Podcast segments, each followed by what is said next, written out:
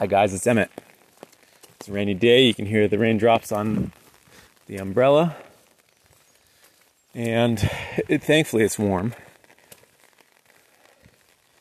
And I just finished excuse me, hashing out the first part of my week just on a piece of scrap paper before I left to walk the dogs. And one thing that strikes me is how much of what I do each day I probably wouldn't do each day if I didn't have various pressures pushing me to do it. And whenever I talk with people who want to make spoon carving their business or whatever they're doing their business, a lot of times what they express is that they worry about the pressure that comes from taking commissions or making the thing that they love to do a job at all, and whether that would uh, ruin it for them. And also, I think a lot of people just worry, uh, think that they don't have the discipline to do it.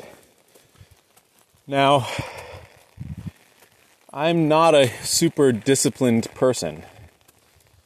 On the most part, for the most part, I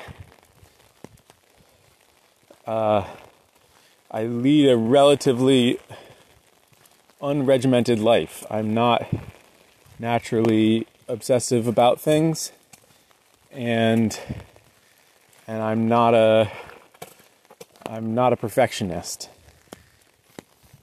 here is how I have found discipline the discipline needed to successfully do what I do for a living.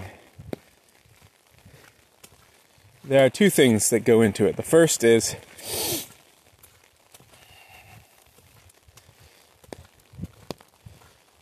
the first is figuring out a way to make the the expectations of you create the discipline in yourself. So,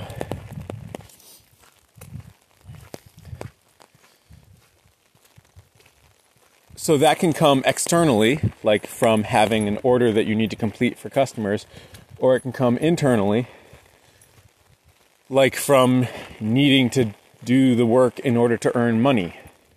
And both of those things can play together. So, would I do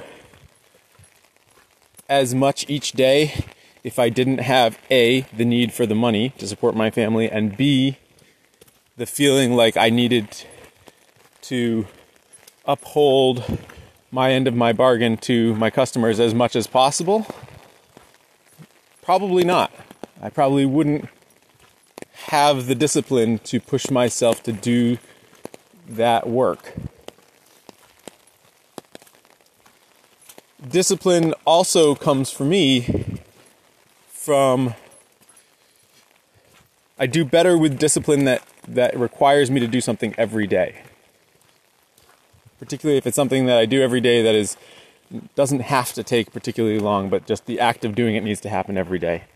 So this podcast, my blog, all the things that I do every day, that works much better for me than something that I do once a week, once a month, or at any sort of staggered interval. Because again, the barrier to the discipline is, is lower. Now, to answer the question of does having something required of you lower the uh, somehow lower the artistic part of it. I don't think it does, and I don't think the data shows that that is the case. A lot of times people do their most creative work when they are required to do it.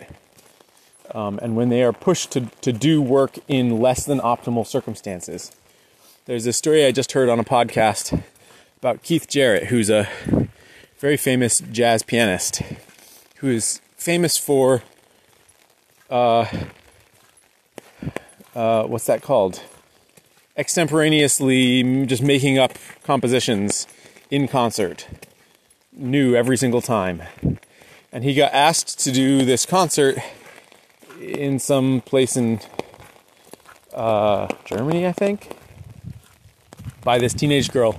He agreed to, and he showed up only to find that the piano, there'd been some mix up in the piano, and the piano that he had acquired was not there, and in its place was this horrible little dinky piano that was out of tune, parts of it didn't work, and and he said no, uh, because he was a perfectionist, and he required that everything be perfect for him to do his work, his his um, improvisational work, and for various reasons, he finally said yes, and he gave, and they recorded it thinking that it was going to be a recording that was going to be a cautionary tale of you know what what what you get when you don't give Keith exactly what he needs. And instead what happened was the very limitations imposed by this piano in the less than ideal circumstances led to the most amazing performance he had ever given that had been captured and it is now the most uh, how to describe it. It's the best selling piano recording ever in all of history. Um, and and you could see that what was going on that was so amazing was his reaction to the limitations imposed by this piano. It asked him to do things that he didn't ordinarily do. It demanded things of him that he didn't ordinarily give. And his response to it was rising to the occasion. So I think that when you find discipline to do things despite less than ideal circumstances, despite less than ideal enthusiasm, that is when you rise to the occasion and amazing things happen because of the limitations, not despite the limitations. So I'm going to go home. I've got to take care of the kids this morning, so I'll do some carving and make some birch bark sheets, and then I'm going to go make axe blanks in the rain.